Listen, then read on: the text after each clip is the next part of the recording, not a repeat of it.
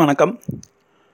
நம்முடைய சிலப்பதிகார முற்றோதல் ஆறாவது அமர்வு புகார் காண்டம் நான்காவது காதையாகிய அந்திமாலை சிறப்புச்சை காதை அப்படின்றத நம்ம இதில் பார்க்க போகிறோம். இப்போது போன காதையில் கோவலன் மாதவியோட அந்த மாலையை ஆயிரத்தி எட்டு கழிஞ்சு பரிசு கொடுத்து வாங்கி அவளுடைய அந்த மனம் புக்கு மனையிலும் புக்கு விலகல் நீங்கா விருப்பினனாகி அவளோடையே இருந்துட்டான், கண்ணகியை மறந்து இருக்கான் அப்படிங்கிறதோட போன காதை முடிஞ்சது. இப்போ இந்த காதையில் அவங்க எப்படி கூடி இருக்காங்க அப்படிங்கிறது. இப்போது இந்த காதை வந்து அந்தி மாலை சிறப்புச்சை காதை, அதாவது புலவர் வந்து அந்தி மாலையை எடுத்து காட்டுகிறார். அதோட சிறப்பை வந்து எப்படி அப்படின்னு சொல்கிறார். மாலை பொழுது அப்படிங்கிறது எப்போவுமே வந்து காதலர்களுக்கு ஒரு இனிய பொழுது, ஆனால் அது காதலோடு சேர்ந்து இருக்கும் பொழுது தான் அது இனிய பொழுது. நம்ம தமிழ் இலக்கண பரப்பில் பார்த்தோம் அப்படின்னா இந்த ஐந்திணைகள், அதில் முல்லை அப்படின்ற அந்த திணை வந்து இருத்தலும் இருத்தல் நிமித்தமும் உடையது. அதாவது ஆற்றி இருத்தல், காதலன் வந்து தலைவியை பிரிந்து தலைவன் தலைவியை பிரிந்து ஒரு வினை நிமித்தமாக செல்கிறான். இப்போ இந்த காலத்தில் வருவேன், பொதுவாக வந்து அந்த காலத்தில் காரு காலத்தில் திரும்பி வந்துடுவேன், காரு காலத்துக்கு முன்னாடி திரும்பி வந்துடுவேன் அப்படின்னு சொல்லுவாங்க. ஏன்னா கால காலத்தில் இப்போ தலைவன் பிரிந்து போவது வந்து பார்த்திங்கன்னா ஒரு தொழில் நிமித்தமாகவோ இல்லை ஒரு போருக்காகவோ தூதாகவோ அப்படி தான் இருக்கும். இப்போ இந்த மாதிரி காரியங்கள் வந்து காரு காலத்தில் நடத்த முடியாது. அதனால் காரு காலத்துக்கு முன்னாடி நான் திரும்பி வந்துடுவேன், அதுக்குள்ளே அந்த வினை முடித்து நான் திரும்பி வந்துடுவேன் அப்படின்னு சொல்லிட்டு போகும்பொழுது இப்போ அவன் திரும்பி வராமல் இருக்கான். காரு காலம் வந்துடுச்சு, காரு காலம் வரப்போகிறது, அதுக்கான அறிகுறிகள் தென்படுகிறது. அப்போது இந்த கொன்றை பூத்தல் அது போன்ற அந்த பூக்கள், காரு காருக்குரிய பூக்கள் பூத்தல், இப்போ அந்த அறிகுறிகள் தென்பட்டும் இன்னும் தலைவன் வரலையே அப்படின்னு கவலைப்பட்டும், ஆனால் அவன் சொன்ன அந்த சொல்லுக்காக பொறுத்து இருத்தல், ஆற்றி இருத்தல், தலைவன் வருவான்ற நம்பிக்கையோடு ஆற்றி இருத்தல், அதுதான் வந்து அந்த இருத்தல் அப்படிங்கிற அந்த உரிபொருள், முல்லைக்கான உரிபொருள். இப்போ முல்லைக்கான பொழுது அப்படின்னு பார்த்தோன்னா பெரும்பொழுது வந்து கார்காலம், சிறுபொழுது வந்து மாலை. அப்போ அந்த பெரும்பொழுது அப்படிங்கிறதுல நடக்கிறது அதே மாதிரி அந்த சிறுபொழுதுலேயும் நடக்கலாம். காலையில் வெளியில் போனவர் இன்னும் மாலை ஆயிற்று, இன்னும் திரும்பி வரலையே, வந்துடுவாரா அப்படின்னு அந்த ஒரு ஏக்கம், அந்த சின்ன ஒரு ஏக்கம் அந்த சிறுபொழுதுலேயும் அந்த மாலையிலையும் நடக்கும். இப்போ இந்த மாலையில் கணவர் வந்துட்டார், தலைவர் வந்துட்டார்னா தலைவிக்கு சந்தோஷம், தலைவன் தலைவியை வந்து கூடி இருப்பாங்க, சந்தோஷமாக இருப்பாங்க, மகிழ்ச்சியாக இருப்பாங்க. வரலை, இல்லை பிரிவு, ஏதோ ஊடலாலேயோ இல்லை ஒரு தொழிலாளியோ ஏதோ ஒரு காரணத்தால் பிரிஞ்சிருக்காங்க அப்படின்னா அப்போ அந்த மாலை வந்து வருத்தம் செய்யும். இப்போது அந்த மாலை வருத்தம் செய்கிறது அப்படிங்கிறது வந்து எத்தனையோ இலக்கியங்களில் நம்ம வந்து சங்க இலக்கியங்கள்லேருந்து சங்கம் மருவிய காலத்தில் இந்த ஐந்தினை ஐம்பது போன்ற பாடல்களில் எத்தனையோ அழகான பாடல்லாம் நிறைய இருக்குது. திருக்குறள், அந்த திருக்குறளில் பார்த்திங்கன்னா இந்த மாலை வந்து என்னை துன்புறுத்துகிறது, பொழுது கண்டு இரங்கல் அப்படின்ற அதிகாரத்தில் இந்த மாலை, அதான் பொழுதுன்றது மாலை, மாலை வந்துடுது அப்படின்றத பார்த்து தலைவி வந்து இறங்குகிறாள், ஊடலில் இருக்கும் தலைவி இறங்குகிறாள். நம்ம முன்னாடியே சொன்ன அந்த ஒரு திருக்குறள், காலை அரும்பி பகலெல்லாம் போதாகி மாலை மலரும் இந்நோய்.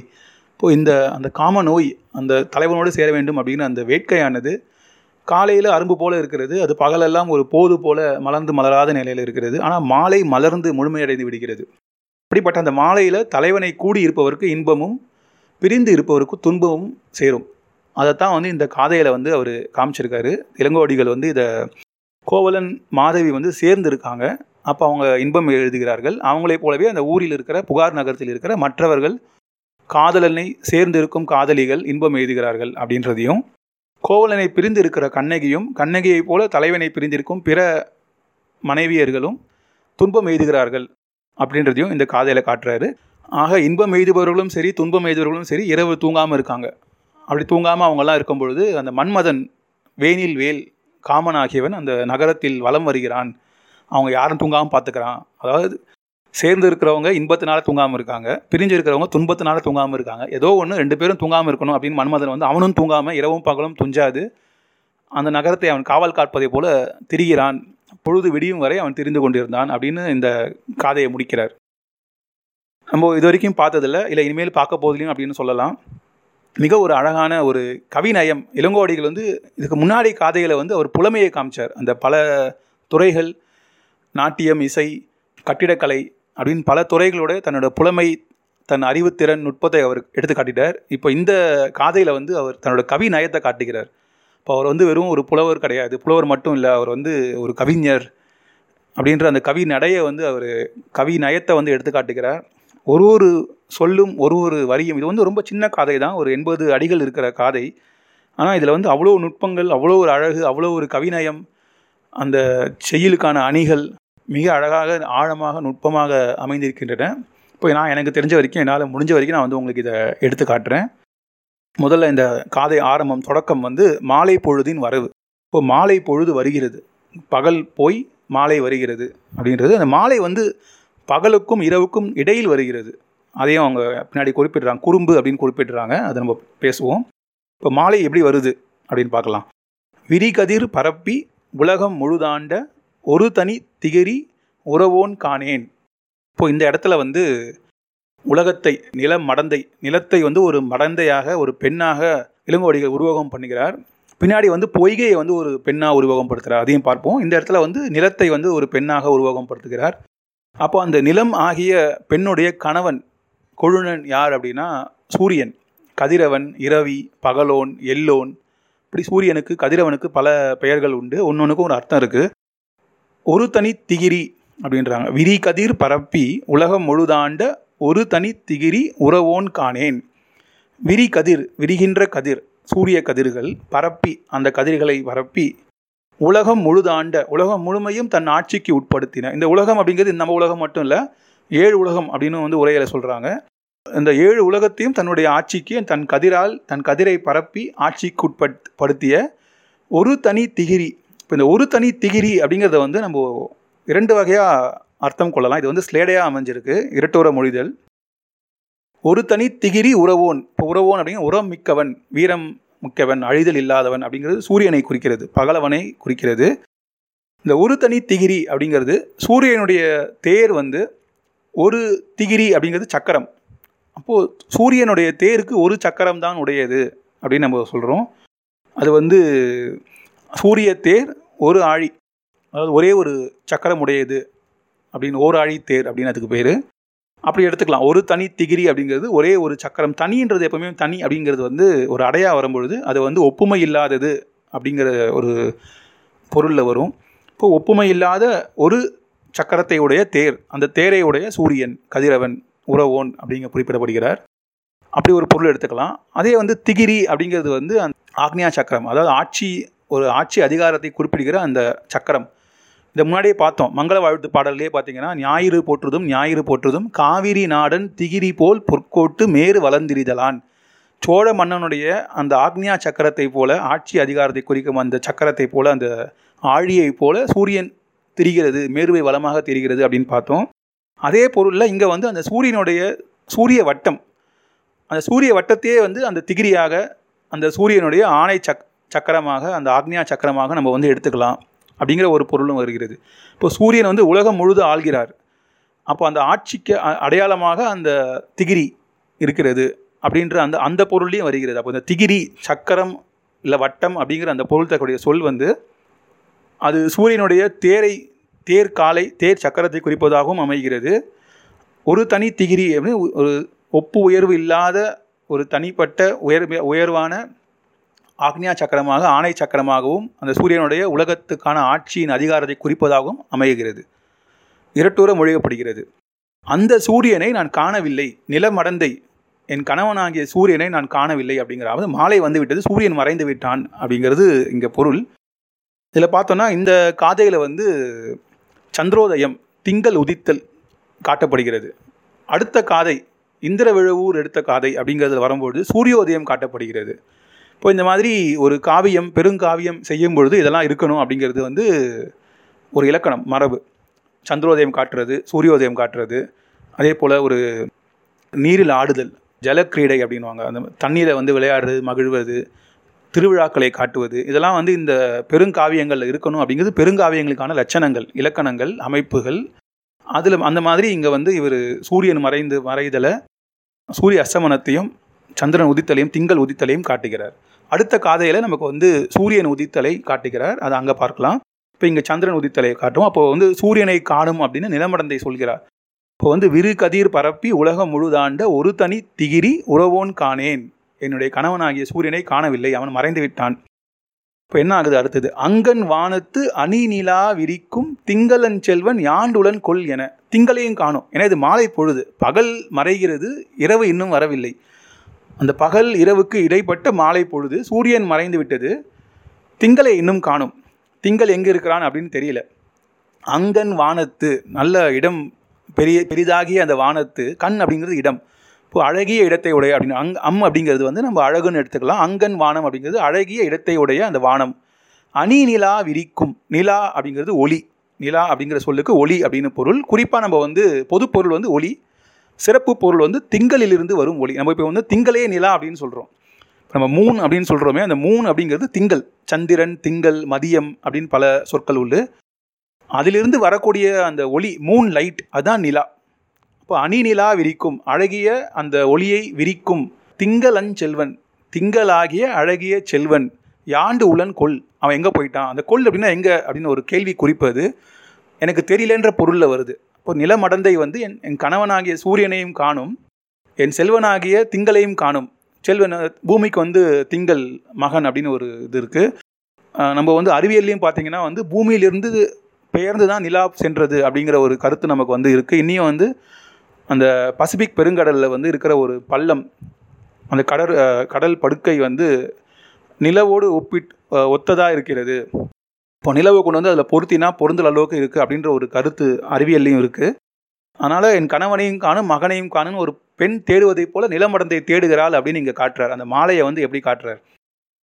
விரிகதிர் பரப்பி உலகம் முழுதாண்ட ஒரு தனி திகிரி உறவோன் காணேன், அங்கன் வானத்து அணிநிலா விரிக்கும், திங்களன் செல்வன் யாண்டுளன் கொள் என என அப்படின்னு இதை யார் சொல்கிறாங்க அப்படின்னா, திசைமுகம் பசந்து செம்மலர் கண்கள் முழுநீர் வார முழுமையும் பணித்து திரை நீர் ஆடை இருநில மடந்தை அரைசு கெடுத்து அலம் வரும் அல்லல் காலை.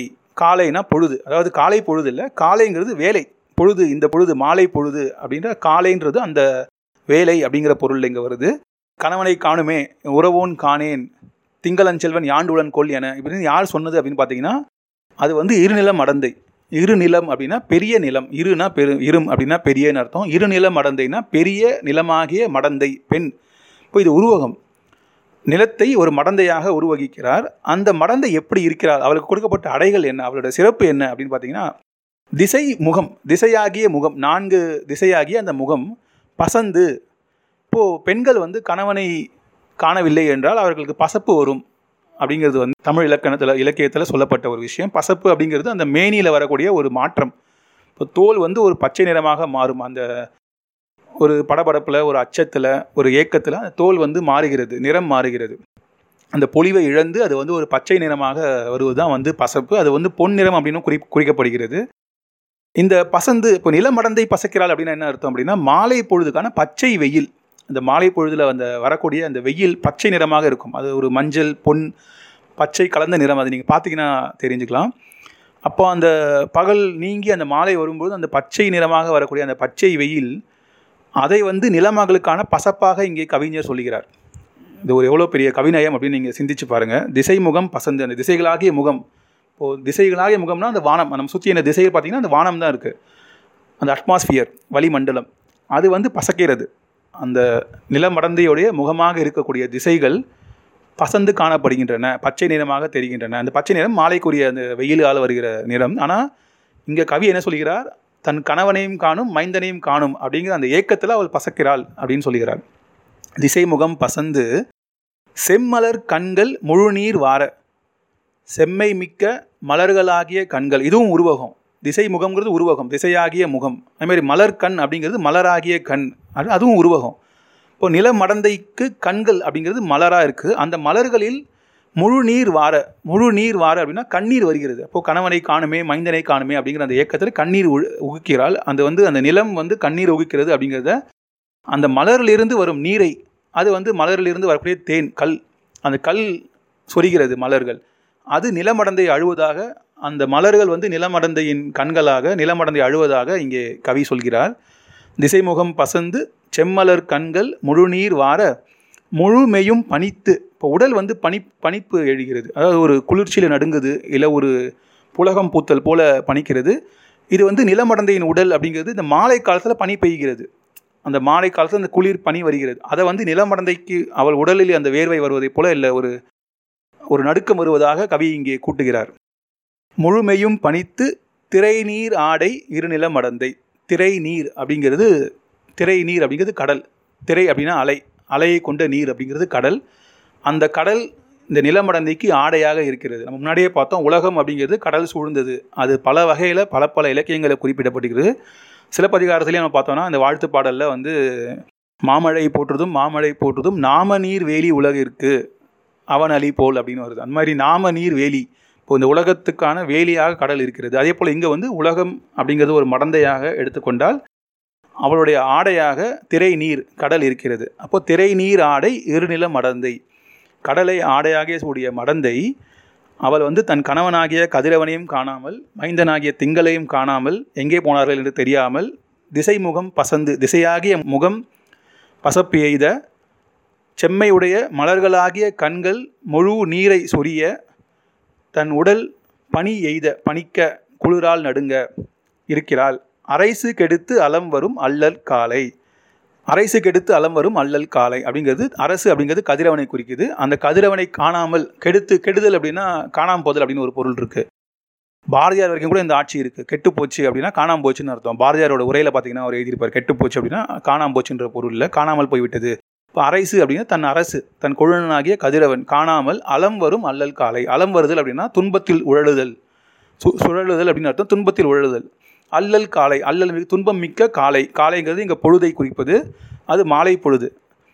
அந்த பொழுது முன்னாடி ஒரு தடவை படிக்கலாம். வெறிகதிர் பரப்பி உலகம் முழுதாண்ட ஒரு தனி திகிரி உறவோன் காணேன் அங்கன் வானத்து அணிநிலா விரிக்கும் திங்களன் செல்வன் யாண்டுலன் கொல் என திசைமுகம் பசந்து செம்மலர் கண்கள் முழுநீர் வார முழுமையும் பணித்து திரைநீர் ஆடை இருநில மடந்தை அரைசு கெடுத்து அலம் வரும் அல்லல் காலை. உலகமாகிய மடந்தை தன் கணவனை காணாமல் துன்பத்தில் உழலுகின்ற அந்த பொழுதில் வேலையில் கரைகெழு குடிகள் கைத்தலை வைப்ப அரைபோகு குடிகளோடு ஒரு திறம் பற்றி வலம்படு தானை மன்னர் இல்வழி புலம்பட இருத்த விருந்தின் மன்னரின் மாலை எப்படி வருகிறது அப்படின்றதுக்கு ஒரு ஓமை கொடுக்கிறார். பகல் போய்விட்டது, இரவு இன்னும் வரவில்லை. பகலுக்கு உரியது வந்து சூரியன், இரவுக்கு உரியது திங்கள். இது ரெண்டும் இல்லாத பொழுதில் இடையில மாலை வந்து புகுந்துருச்சு. அது எப்படி இருக்குது அப்படின்னா, எப்படி வந்தது அப்படின்னா, கரை கெழு குடிகள் கைத்தலை வைப்ப. கரை அப்படிங்கிறது கடமையை குறிப்பது. கெழுதல் கெழுத கெழுதகமை அப்படின்னா அந்த உரிமை பூண்டு இருத்தல். இப்போ கடமையில் மாறாமல் அரசனுக்குரிய அந்த கடமை லாயல்ட்டி அப்படின்னு சொல்கிறோம்ல, அந்த கடமையில் மாறாமல் இருக்கிற குடிகள் கைத்தலை வைப்ப. கைத்தலை வைப்ப நம்ம இன்னி கூட அதை செய்கிறோம். கையில் தலையில் கை வைக்கிறது அப்படிங்கிறது வந்து ஒரு ஐயோ போச்சு, ஒரு இழப்பு, ஒரு சோகம், அதை குறிப்பது. இது வந்து ஒரு பொருள் நிகழ்ச்சியை தொழில் நிகழ்ச்சியால் கூறினார் அப்படின்னு வந்து உரையில் சொல்கிறாங்க. அதாவது கையில் தலை வைத்தல் அப்படின்னா துயர் உறுதல். இந்த துயர் உறுதல் அப்படிங்கிற ஒரு பொருள் நிகழ்ச்சியை கையில் தலை வைத்தல் அப்படிங்கிற ஒரு செயல் நிகழ்ச்சியால் அவர் காட்டுகிறார், கவி காட்டுகிறார், குறிப்பாக காட்டுகிறார். அப்போது ஒரு அரசனுக்கு நேர்மையாக இருக்கிற குடிகள் வருத்தும்படியும் அரைபோக குடிகளோடு ஒரு திறம் பற்றி, ஆனால் அதை பற்றி கவலைப்படாமல் ஒரு புது அரசன் வந்தால் பரவாயில்ல, பழைய அரசனை பற்றி கவலைப்படாமல் அவங்க கூட போய் சேர்ந்துக்கிற அந்த அரைபோகு குடிகள் ஒரு திறம் பற்றி வலம்படு தானை மன்னர் இல்வழி. தானை அப்படிங்கிறது படை, வலம்படு தானை நல்ல ஒரு புகழ்மிக்க படை. அந்த படையுடைய மன்னர் அவர் இல்லாத வழி, மன்னர் இல்லை அந்த வழி, அந்த நேரத்தில் புலம்பட இருத்த விருந்தின் மன்னர், வேறு ஒரு இடத்துலேருந்து வந்த விருந்தின் மன்னர். விருந்து அப்படின்னா புதுமை, நம்ம இந்த சொல்ல மூன்றாவது தடவையாக பார்க்குறோம். விருந்து அப்படின்னா புதுமைன்னு அர்த்தம். ஒரு புதிய மன்னர். அப்போது இந்த நாட் இந்த நாட்டுக்குரிய மன்னர் இல்லாத பொழுது வேறு ஒரு அயல் மன்னர் வந்து இந்த நாட்டை கைப்பற்றி கொள்கிறார். அப்படி கைப்பற்றி கொள்ளும் பொழுது அந்த பழைய மன்னருக்கு விசுவாசமாக இருக்கக்கூடிய குடிகள் வந்து துயர் உறுகிறார்கள். அதை பற்றி கவலைப்படாமல் இந்த புது மன்னனுடைய ஆட்சிக்கு உட்படக்கூடிய மக்கள் வந்து இன்பம் எய்துகிறார்கள். இதை வந்து ஏன் காட்டுறாரு அப்படின்னா, இப்போ இந்த மாலை அப்படி வருகிறது. ஒரு அந்த புதிய மன்னனை போல கதிரவனாகி அரசன் இல்லாத பொழுது அந்த மாலை வந்து ஆட்சியை எடுத்துக்கொள்கிறது. அப்போ அந்த மாலையை பார்த்து கணவனோடு சேர்ந்திருக்கும் பெண்கள் இன்பம் உறுகிறார்கள், பிரிந்திருக்கும் பெண்கள் துன்பம் உறுகிறார்கள். அப்போ அந்த சேர்ந்திருக்கும் பெண்கள் வந்து எப்படிப்பட்டவங்க அப்படின்னா, அந்த புது அரசன் வந்தால் அவங்க கூட சந்தோஷமாக அவனை ஏற்றுக்கிறது, அது மாதிரியான மக்கள், அவங்களுக்கு இது ஓமை. பிரிந்திருக்கும் பெண்கள் வந்து அந்த அரசனுக்கு விசுவாசமாக, பழைய அரசனுக்கு விசுவாசமாக இருக்கக்கூடிய குடிமக்களைப் போல துன்பம் உறுகிறார்கள், அவங்களுக்கு இது ஓமை அப்படின்னு இங்கே காட்டுறாங்க. அது அடுத்த வரையில் சொல்கிறார், தாழ் துணை துறந்தோர் தனித்துயர் எய்த. அதாவது மேலே வந்து கரைகெழு குடிகள் கைத்தலை வைப்ப, இப்போ அந்த மன்னனுக்கு விசுவாசமாக இருக்கும் குடிகள் துயர் உறுவதைப் போல இங்கே தாழ் துணை துறந்தோர் தனித்துயர் எய்த. தாழ் துணை நிலையான தன் துணை கணவனை துறந்தவர்கள், பிரிந்து இருப்பவர்கள் தனித்துயர் எழுத. இதுக்கும் ஒரு ஒப்புமை இல்லாத ஒரு துயர், அப்படிப்பட்ட ஒரு துயரை அவர்கள் எழுது தனிமை துயர்னு எடுத்துக்கலாம். தனித்துயர் அப்படிங்கிறது தனிமையான துயர், தனிமையில் இருப்பதற்கான து துயர் துன்பம் அதை அவர்கள் பெறுகிறார்கள். அப்போ இது அது வந்து அதுக்கு இது ஓமை. அந்த கரைகிழு குடிகளுக்கு இந்த தாழ்த்துணை துறந்தோர் அது வந்து இவங்களுக்கு ஓமை. காதலர் புணர்ந்தோர் களிமகிழ் எய்த, காதலரை சேர்ந்து இருப்பவர்கள் களி மகிழ்வு எழுதுகிறார்கள், மிக மிக்க ஒரு மகிழ்ச்சியை அடைகிறார்கள் இந்த மாலை வருவதனால். காரணம் அவர்கள் வந்து அந்த அரைப்போகு குடிகளைப் போல, அது புதிய மன்னன் வந்து அவனுக்கு அவனுக்கு பணிஞ்சு போயிடுறாங்களோ அந்த குடிகளைப் போல அவங்க இருக்கிறாங்க. இப்போது தாழ்துணை துறந்தோர் தனித்துயர் எய்த, காதலர் புணர்ந்தோர் களி மகிழ் எய்த, குழல் வளர் முல்லையில் கோவலர் தம்மோடு மழலை தும்பி வாய்வை தூத. இது வந்து ஒரு இரட்டரோ மொழிதல். இதுவும் மிக ஒரு நுட்பமான ஒரு அழகான ஒரு சொல்லாட்சி பொருள் எல்லாமே இருக்குது இதில். குழல் வளர் முல்லையில் கோவலர் தம்மோடு மழலை தும்பி வாய்வை தூத. இதை வந்து நம்ம இரண்டு வகையாக பொருள் கொள்ளலாம். ஒரு வகை பொருள் வந்து நிரல் நிறை. இப்போது குழல் இருக்குது, குழல் புல்லாங்குழல் வங்கியம். வளர் முல்லையில், வளர்கின்ற முல்லை இருக்கிறது, செடியில் வளர்கின்ற முல்லை இருக்கிறது, குழல் முல்லை இருக்கிறது. கோவலர் தம்மோடு மழலை தும்பி வாய் வைத்து ஊத. இப்போது கோவலர் குழலில் வாய் வைத்து ஊதுகிறார்கள், அவர்கள் வந்து பண் ஒரு பண்ணை பாடுகிறார்கள், முல்லை பண்ணை பாடுகிறார்கள். அதே போல் இந்த முல்லை பூவிலே தும்பி வண்டு வந்து வாய் வைத்து ஊதுகிறது. இப்போ இது நிரல் நிரல். குழல் அப்படிங்கிறது கோவலர், வளர் முல்லை அப்படிங்கிறது இந்த மழலை தும்பி அப்படின்னு சேர்ந்து வந்து வாய் வைத்து ஊது அப்படிங்கிறது இரு ரெண்டுக்கும் பொதுவாக அமைகிறது. அப்போது குழல் கோவலர் வாய் வைத்து ஊத, வளர் முல்லையில் மழலை தும்பி வாய் வைத்து ஊத. கோவலர் வந்து புல்லாங்கோல் வாசிக்கிறாங்க அந்த மாலையில். அவங்க மாலையில் அந்த மாட்டெல்லாம், கோவலர் அப்படிங்கிறது மாடு மேய்ப்பவர்கள், அவங்க வந்து மாலை பொழுது அந்த மாட்டெல்லாம் மேய்ச்சலுக்கு கூட்டிகிட்டு போன மாட்டை திருப்பி கூட்டிகிட்டு வருவாங்க. அப்போ வந்து புல்லாங்கோல் வாசிட்டே வருவாங்க. அது ஆக்சுவலி அந்த புல்லாங்குழலால் அவங்க வந்து அந்த மாட்டை கட்டுப்படுத்துகிறாங்க அப்படின்ற ஒரு கருத்து கூட நம்ம எடுத்துக்கலாம். அறுபத்தி மூணு நாயன்மார்களை வந்து ஆனாய நாயனார் அப்படிங்கிறவர் வந்து அவரும் ஒரு கோவலர் இடையர். அவரும் இந்த மாதிரி மாடுகளை மேய்ச்சலுக்கு கூட்டிகிட்டு போகும்போது மெய் மறந்து புல்லாங்குழல் வாசித்தார் அப்படிங்கிற அந்த க அவர் கதையில் வரும். இப்போ இந்த புல்லாங்குழல் வந்து கோவலர் வாசிக்கிறாங்க, அவங்க மாலையில் வந்து முல்லைப்பண் வாசிக்கிறார்கள். அப்போ கோவலர் வந்து அந்த புல்லாங்குழலில் ம முல்லைப்பண் வாசிப்பதை போல் மலர்ந்து இருக்கிற முல்லை மலர்களை வந்து அந்த வண்டுகள் தும்பிகள் ஊதுகின்றன, அது வந்து அவை வந்து அந்த பூவில் மாலை பண் முல்லைப்பண்ணை வாசிப்பதை போல் இருக்கின்றன அப்படின்னு ஒரு பொருள் எடுத்துக்கலாம். அப்படி இல்லை அப்படின்னா குழல் வளர் முல்லையில் கோவலர் தம்மோடு மழலை தும்பி வாய் வைத்து ஊத. இந்த குழல் வளர் முல்லை அப்படிங்கிறது வந்து இப்போ குழலில் வளர்கின்ற முல்லையாகிய பண், கோவலர் வந்து அந்த குழலில் வளர்த்துகின்ற முல்லையாகிய பண். குழல் வளர் முல்லை அப்படின்னா அந்த கூந்தலில் இருக்குது, குழல்னால் கூந்தல்னு ஒரு அர்த்தம் இருக்குது, கூந்தலில் வளர்கின்ற முல்லை, பெண்களுடைய கூந்தலில் இருக்கின்ற அந்த முல்லைப்பூ. அந்த முல்லைப்பூவில் கோவலர் வாசிக்கக்கூடிய அந்த முல்லை பண்ணை வந்து தும்பிகள் வாசிக்கின்றன அப்படின்னு ஒரு பொருள் எடுத்துக்கலாம். இப்போ ரெண்டு வகையாக வந்து நம்ம இதை பொருள் எடுத்து நிரல் நிறையாகவோ இல்லை குழல் வளர் முல்லையில் கோவலரை போல கோவலர் வாசிக்கக்கூடிய அந்த பண்ணை தும்பிகள் வாசித்தன அப்படின்னு ஒரு பொருள் எடுத்துக்கலாம். எப்படி எடுத்தாலும் வந்து கோவலர் வந்து மாலை பொழுதில் புல்லாங்குழல் வாசிக்கிறார்கள், முல்லைப்பண் வாசிக்கிறார்கள், முல மலர்ந்திருக்கும் முல்லை பூக்களில் வந்து தும்பிகள் வண்டுகள். தும்பி அப்படிங்கிறது வண்டில் ஒரு இனம். நம்ம முன்னாடியே வந்து சுரும்புன்ற ஒரு சொல் பார்த்தோம். சுரும்பு வண்டு தும்பி இதெல்லாம் வந்து வண்டுகளுக்கான வேறு வேறு ஜாதிகளை இனங்களை குறிப்பது, ஸ்பீஷீஸ் குறிக்கும் சொற்கள். தும்பி வந்து ம மலரை ஊதுகிறது, வாய் வைத்து ஊத. அருகால் குறும்பெறிந்து அரும்பொதி வாசம் சிறுகால் செல்வன் மருங்கில் தூற்ற. இப்போது இந்த வண்டு வந்து மலர்களை போய் ஊதுகிறது, அந்த மலர்களில் தேன் எடுக்க மகரந்தம் எடுக்க முயற்சி செய்கிறது. அப்படி செய்ய விடாதுவாறு சிறுகால் செல்வன் அப்படிங்கிறது காற்று, மந்த மாருதம். இப்போ இதுவும் ஒரு இரட்டோர மொழிதல் மாதிரி தான் வருது. சிறுகால் செல்வன் அப்படிங்கிறது மந்த மாருதம். மந்த மாருதம் அப்படின்னா மெதுவாக வீசுகிற காற்று, மந்தம்னா மெது மெதுவாக வீசுகிற காற்று அப்படின்னு எடுத்துக்கலாம். சிறுகால் அப்படிங்கிறது வந்து கால்னா காற்று, சிறுகால்னா சிறியதாகிய கால், சிறியதாகிய காற்று மந்த மாருதம் அப்படின்னு ஒரு பொருள் எடுத்துக்கலாம். இல்லை சிறு கால் அப்படின்னா சின்னதாக இருக்கிற கால்.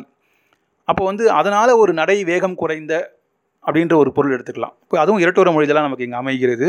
சிறுகால் செல்வன் அப்படிங்கிறது மந்த மாருதம், தென்றலை குறிப்பது, மெதுவாக வீசக்கூடியது தென்றல், அந்த தென்றலை குறிக்கிறது. அந்த தென்றல் என்ன செய்கிறது அப்படின்னா அந்த தென்றல் வந்து மலர்களை வந்து அது மலர்வித்து கொண்டே போகிறது. அப்படி அது தென்றல் மலர்வித்து கொண்டு போகும் மலர்களில் இந்த வண்டு வந்து மகரந்தத்தை தேனை எடுக்க வருகிறது. அதை செய்ய விடாமல் அந்த காற்று வந்து அதை தள்ளிவிடுகிறது. மருகில் தூற்ற, மருகில்னா பக்கத்தில், தூற்ற தள்ளிவிடுகிறது அந்த காற்று. அந்த அருகால் குறும்பு அப்படி, அருகால் குறும்பெறிந்து, அந்த குறும்புங்கிறது இடையில் புகுதல், காற்றுக்கும் மலருக்கும் அந்த இடையில் புகுந்து வருதான் குறும்புன்னு பேர். இதை நம்ம அந்த சொல்ல பின்னாடி பார்ப்போம் நம்ம. அருகால் அப்படிங்கிறது தும்பி வண்டு, ஆறு காலை உடையது அருகால் தும்பி. அப்போ வந்து இந்த அருகால் வந்து அரும்பொதி வாசம், அரும்பொதி, பொதிங்கிறது அந்த மகரந்தம், மகரந்த பொதி, பூவில் இருக்கக்கூடிய அந்த பொதி, தேன்.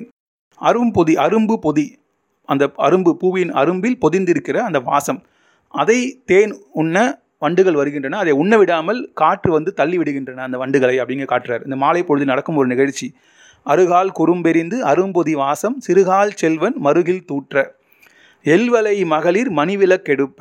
எல்வலை, எல் அப்படின்னா ஒளி, எல்லோன் அப்படின்னா கதிரவன், எல்னா ஒளி. எல்வலை, ஒளிமிக்க வலைகள், வலைகளை உடைய மகளிர் பெண்கள் மணி விளக்கு எடுப்ப, மணி விளக்கு, அழகைய விளக்கை எடுப்ப. இரு வகை விளக்குன்னு உரையில் குறிப்பிட்றாங்க. அந்த விளக்கை ஏற்றி வைக்கிறார்கள், அதாவது மாலை வருகிறது எனவே வீட்டில் விளக்கு ஏற்றுகிறார்கள், அதனால் அந்த மணி விளக்கு எடுப்ப. மல்லல் மூதூர் மாலை வந்து இருந்தன இருத்தன. மல்லல் அப்படின்னா உரம் மிக்க, திறம் மிக்க.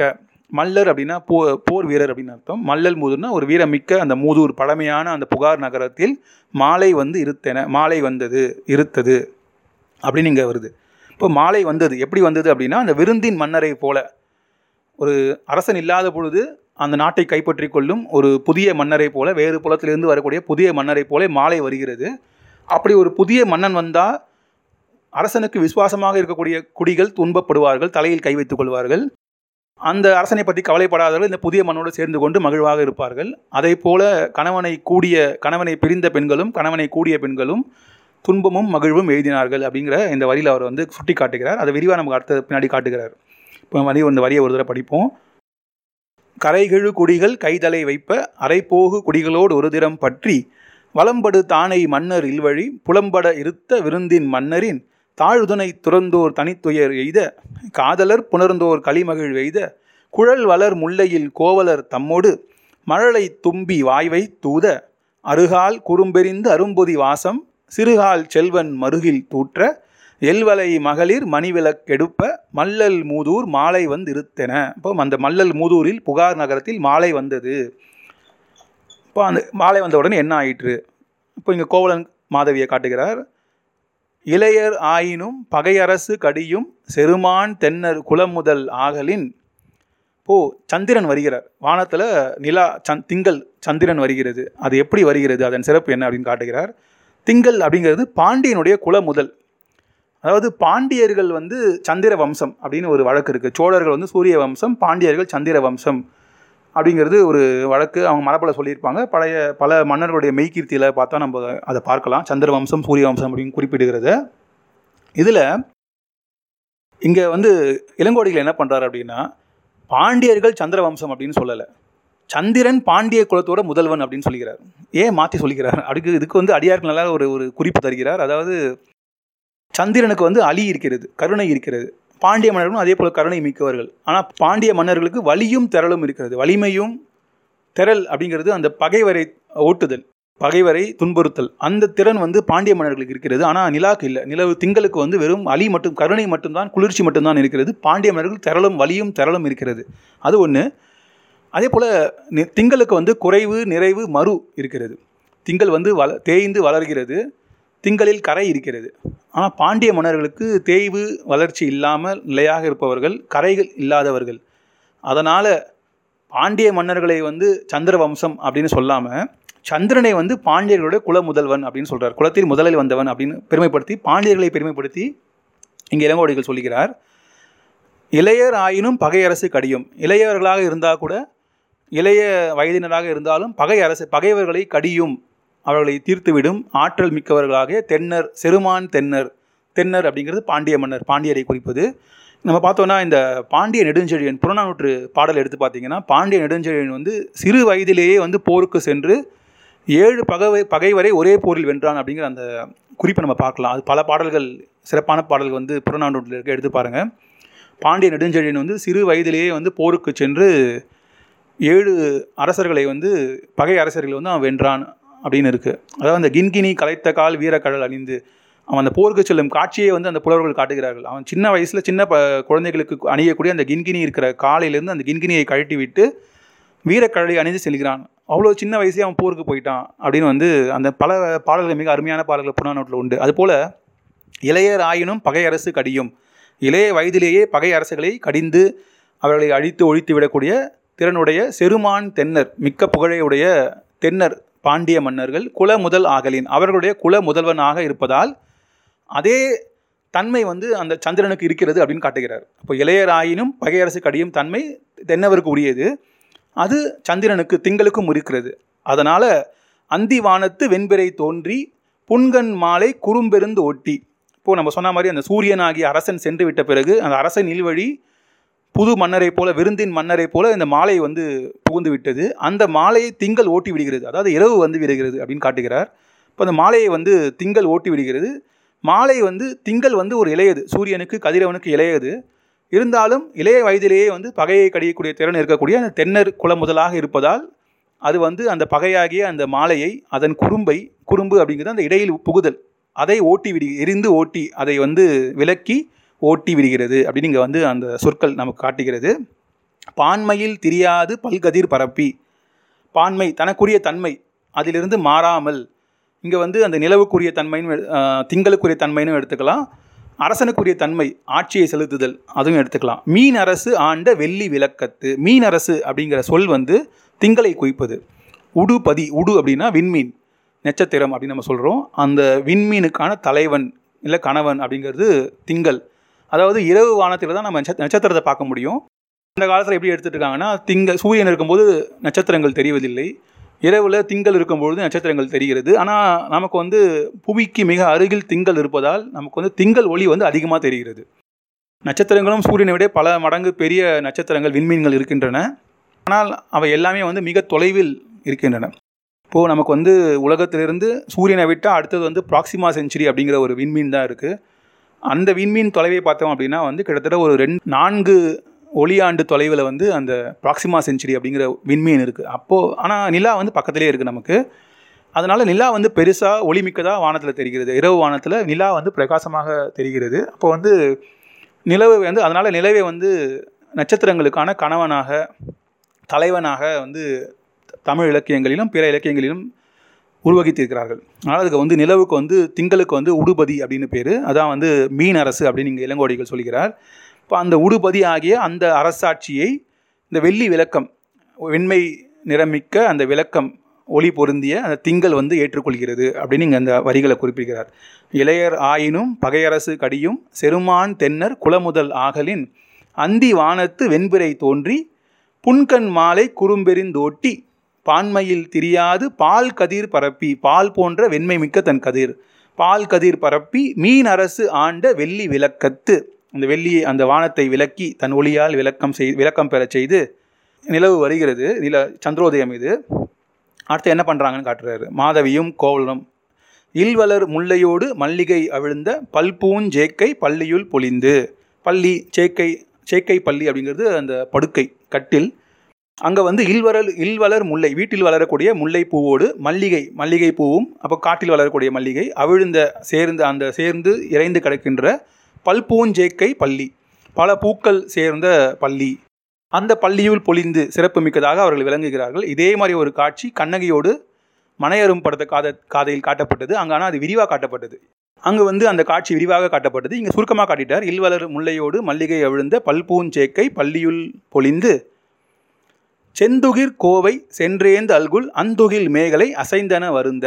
செந்துகிர் கோவை அப்படிங்கிறது பவளம், பவள ஆரம், கோவை அப்படிங்கிறது மாலை ஆரம், செந்துகிர் அப்படிங்கிறது பவளம். செந்துகிர் கோவை சென்றேந்த அல்குல் அந்துகில் மேகலை அசைந்தன வரு வருந்த இப்போது மாதவி வந்து தன் அல்குலில் அந்த இடைப்பகுதியில் துகில் மேல் மேகலை அணிந்திருக்கிறாள், அதனோடு வந்து செந்து செந்துகிர் கோவை பவள மாலை அணிந்திருக்கிறாள். பவள மாலை பவள ஆரம் சேர்ந்த அந்த மேகலை அப்படின்னு நம்ம எடுத்துக்கலாம். அந்துகில் மேகலை புடவைக்கு மேல் அணியப்பட்ட அந்த மேகலை, இந்த மேகலை அப்படிங்கிறது வந்து பவளக்கோவை, அது வந்து எட்டு வடம் இருக்கிறது, எட்டு வடம் இருக்கிறது வந்து மேகலை அப்படின்னு பேர். ஏழு வடம் இருக்கிறது அதுக்கு வந்து காஞ்சி அப்படின்னு பேர். இப்போ நம்ம இடையில சொல்கிறோம்னா அந்த ஒட்டியானம் அப்படின்னு சொல்கிறோம், அதுக்கு வந்து பல வகை சொல்கிறாங்க. எட்டு வடம் இருக்கிறது மேகலை, ஏழு வடம் இருக்கிறது காஞ்சி, பதினாறு வடம் இருக்கிறது கலாபம், பதினெட்டு வடம் இருக்கிறது பருமம், முப்பத்தி ரெண்டு வடம் இருக்கிறது விரிசிகை அப்படின்னு அந்த பல வகையாக இருக்குது. இங்கே வந்து மாதவி அணிந்திருப்பது வந்து மேகலை, எட்டு வடம் இருக்கிறது. செந்துகிர் கோவை சென்றேந்து அல்குல் அந்துகில் மேகலை அசைந்தன வருந்த, அந்த இடுப்பில் அசையக்கூடிய அந்த மேகலை வருந்துமாறு என்ன செய்தாள் அப்படின்னா கோவலனை கூடுகிறாள். நிலவு பயன் கொள்ளும், நிலவு பயன் கொள்ளுதல் அப்படின்னா அந்த நிலாவுடைய பயனை கொள்ளுதல், அது வந்து காதலில் துய்த்தல். நெடுநிலா முற்றத்து நெடுநிலா அந்த அரமியம் அப்படின்றத மனோ ஏரம் படுத்த காதையில் பார்த்தோம். அந்த நிலா முற்றம் செல்கிறார்கள், கலவியும் புலவியும் காதலருக்கு அளித்தாங்கு. இப்போது மாதவி வந்து கல காதலனுக்கு கோவலனுக்கு கலவியும் புலவியும் அளிக்கிறார். கலவியும் கலவை மட்டும் அளிக்கவில்லை, ஒரு கூடல் இன்பம் மட்டும் இல்லாமல் ஊடலும் சேர்ந்து தருகிறார். ஏன் அப்படின்னா வெறும் கூடல் இருந்தால் அது வந்து திகட்டிவிடும், ஊடலோடு சேர்ந்து வரும் கூடல் தான் வந்து இன்பம் பயக்கும். நம்ம வந்து திருக்குறளை பார்த்தோம் அப்படின்னா அதோட கடைசி அதிகாரம் ஊடல் உவகை அப்படின்னு ஒரு அதிகாரமே வச்சுருக்கார். ஊடலினால் இன்பம் வருதல், அப்படி என்ன இன்பம் வருகிறது? ஊடலில் தோற்றவர் வென்றார் அது மண்ணும் கூடலில் காணப்படும். ஊடலில் யார் தோற்கிறார்களோ அவர்கள்தான் வென்றதாக கணக்கு. அதை எங்கே பார்க்கலாம் என்றால் பின் அந்த ஊடலுக்கு பின் கூடும் பொழுது அதை பார்க்கலாம். ஊடி பெருகுவம் கொள்ளோ நுதல் வியர்ப்ப கூடலில் தோன்றிய உப்பு.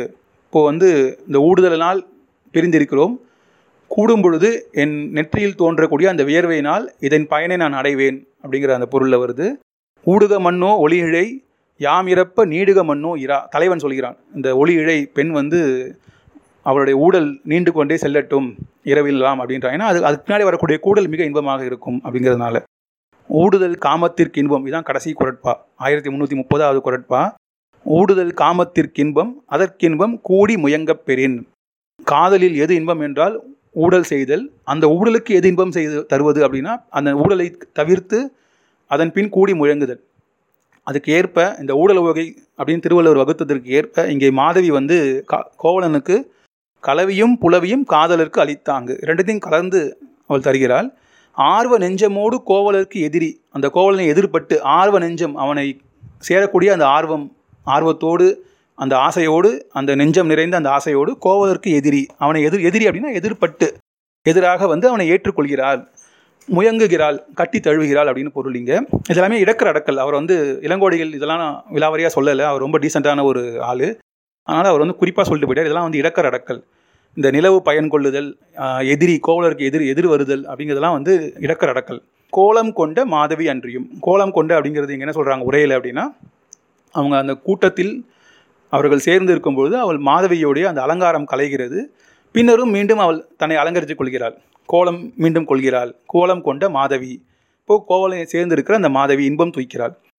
இல்வலர் முல்லையோடு மல்லிகை அவிழ்ந்த பல்பூஞ்சேக்கை பள்ளியுள் பொழிந்து செந்துகிர் கோவை சென்றேன் தல்குள் அன்துகில் மேகலை அசைந்தன வருந்த நிலவு பயன் கொள்ளும் நெடுநிலா முற்றத்து கலவியும் புலவியும் காதலர் கலித்தாங்கு ஆர்வ நெஞ்சமோடு கோவலருக்கு எதிரி கோலம் கொண்ட மாதவி இன்பம் துய்த்த அந்த மாதவி அன்றியும் அவள் மட்டும் அல்லாமல் பிற பெண்கள் காதலனை சேர்ந்து இன்பம் துய்க்கக்கூடிய பிற பெண்களையும் அவர் காட்டுகிறார். இங்கே குடதிசை மருங்கின் வெள்ளயிர் தன்னோடு, வெள்ளயிர் அப்படிங்கிறது கண்டு சர்க்கரை அப்படிங்கிற ஒரு பொருள் அப்படின்னு சொல்கிறாங்க. அது வந்து அகிலில் போட்டு அந்த புகை வர்க்கில் அந்த நம்ம வந்து இப்போது சாம்பிராணி அப்படின்னு சொல்கிறோம், அந்த மாதிரி அந்த வெள்ள அகிர் அப்படிங்கிற ஒன்று இருக்குது.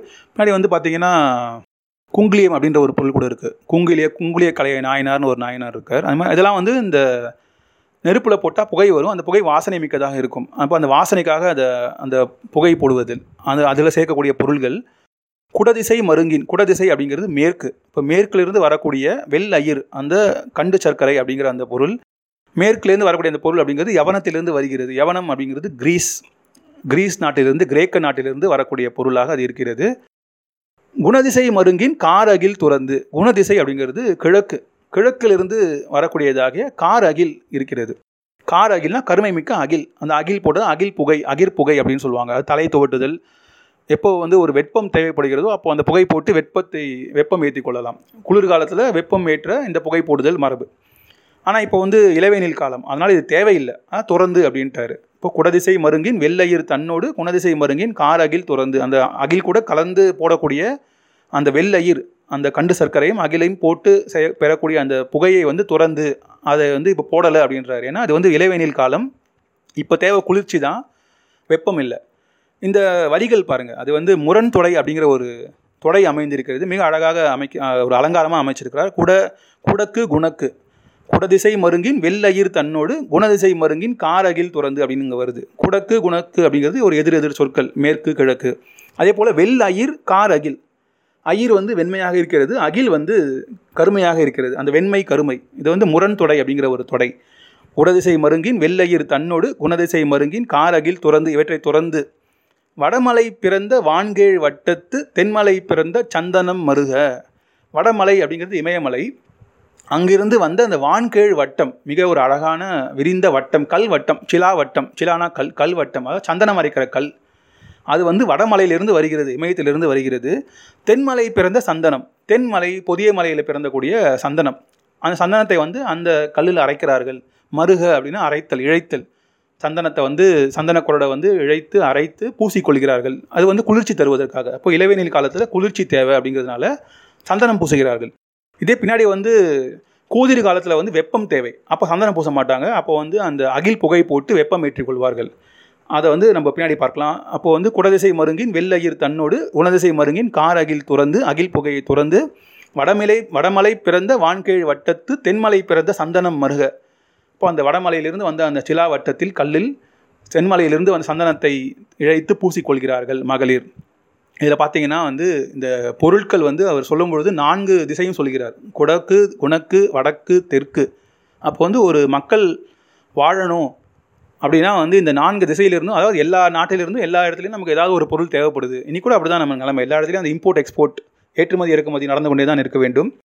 அது வந்து அதே போல் அந்த காலத்திலேயே அந்த வணிக சிறப்பை நம்ம வந்து ஒரு மேற்கிலிருந்து, கிரேக்கத்திலிருந்து பொருள் வருகிறது, இமயத்திலிருந்து பொருள் வருகிறது, தெற்கிலிருந்து பொருள் வருகிறது, கிழக்கிலிருந்து பொருள் வருகிறது, அப்போ எல்லா திசையிலிருந்தும் அந்த பொருட்கள் வந்து அந்த ஒரு நகரத்துக்கு வருகிறது அப்படிங்கிற அந்த நம்ம முன்னாடி பார்த்தோன்னா இந்த களத்தினும் காலினும் வருமன அப்படின்ற ஒரு சொல்லை பார்த்தோம். கப்பலிலும் கப்பல் மூலமாக, தரையில் வண்டிகள் மூலமாக அந்த பொருட்கள் வருகிறது. அப்போ அந்த வாணிப சிறப்பை வந்து இங்கே அந்த வரியில் குறிப்பிடுகிறார். இப்போ அந்த மாதிரி அந்த சந்தனம் பூசிய பெண்கள் என்ன செய்தார்கள் அப்படின்னா, தாமரை கொழுமுறி தாதுபடு செழுமலர் காமரு குவலை கழுநீர் மாமலர் பைந்தளிர் படலை. படலை அப்படிங்கிறது பல பூக்கள் கோர்த்து கட்டப்பட்ட மாலை. நம்ம வந்து இப்போ கதம்பம் அப்படின்னு சொல்கிறோம். கதம்ப மாலைனா பல பூக்கள் சேர்ந்த மாலை, கதம்பமாக இருப்பது. இங்கே வந்து படலை அப்படின்ற சொல் வருகிறது. பல பூக்கள், என்னென்ன பூக்கள்? தாமரை கொழுமுறி, தாமரையுடைய இளந்தளிர். தாதுபடு செழுமலர், செழு செழு அப்படிங்கிற அந்த மலர் செழுமலர், தாது மிக்கதாக இருக்க அந்த கொங்கு மிக்கதாக இருக்கிற செழுமலர். காமரு குவலை, காமரு அப்படின்னா காமம் வரு, பார்க்கும்பொழுதே ஆசை வருகின்ற குவலை. கழுநீர் மாமலர், மாமலர் அப்படின்னா ஒரு நிறமிக்க ம அழகிய மலர், கழுநீர் அப்படிங்கிற அந்த மலர். பைந்தளிர் படலை, இந்த மலர்களின் பைந்தளிர் பசுமையான அந்த தளிரை சேர்த்து கட்டிய படலை, அந்த ம பல மலர்கள் சேர்ந்ததானே அந்த மாலை. பருக்காழ் ஆரம், பருக்காழ், உக்காழ் அப்படிங்கிறது, காழ் அப்படிங்கிறது முத்து, பருக்காழ் அப்படிங்கிறது பருத்த முத்து, பெரிய பெரிய முத்துக்கள். ஆரம் அப்படிங்கிறது முத்து மாலை, அந்த முத்துக்கள் கோர்த்த மாலை. சுந்தர சுண்ணத் துகளோடு, அழகிய சுண்ணாம்பு துகள், அந்த பெண் சுண்ணாம்பு, சுண்ணம் பூசிக்கொள்கிறார்கள். அந்த பெண்கள் வந்து தன் உடலில் சுண்ணாம்பு பூசிக்கிறார்கள். பல மலர்கள் கோர்த்த அந்த படலை அப்படிங்கிற அந்த மாலையை அணிந்திருக்கிறார்கள், முத்து மாலை அணிந்திருக்கிறார்கள். இதெல்லாம் என்ன ஆகுது அப்படின்னா, அலையி, இதெல்லாம் கலந்து இந்த மாலையும் முத்து மாலையும் இந்த சுந்தர சுண்ணமும் சுண்ணாம்பும் கலந்து அலையி சிந்துபு பறிந்த செழும்பூஞ்சேக்கை, அந்த பெண்கள் தம் காதலோடு கூடியிருக்கிற அந்த படுக்கையில் இதெல்லாம் சிந்தி கிடக்கின்றன, அவை சிந்தக்கூடிய அந்த படுக்கை. சிந்துபு பறிந்த செழும்பூஞ்சேக்கை, பூக்கள் நிறைந்த அந்த சேக்கை, அந்த படுக்கை, அதில் இதெல்லாம் நிறைந்து, இதெல்லாம் இறைந்து கிடக்கின்றன. இந்த பொருட்கள், அந்த பெண்கள் அணியக்கூடிய பொருட்கள் வந்து கலந்து இறைந்து கிடக்கின்றன அந்த அவர்களுடைய படுக்கையில். அந்த படுக்கையில் மந்த மாருதத்து மயங்கினர் மலிந்தாங்கு, தன் காதலால் மயக்கமுற்றவர்கள் மந்த மாருதம், அங்கே வீசுகிற அந்த தென்றலால் அந்த மயக்கம் தெளிந்தவர்களாக, மலிந்தாங்கு அந்த மய மயக்கம் மலிய பெற்றவர்களாக, தெளிந்தவர்களாக.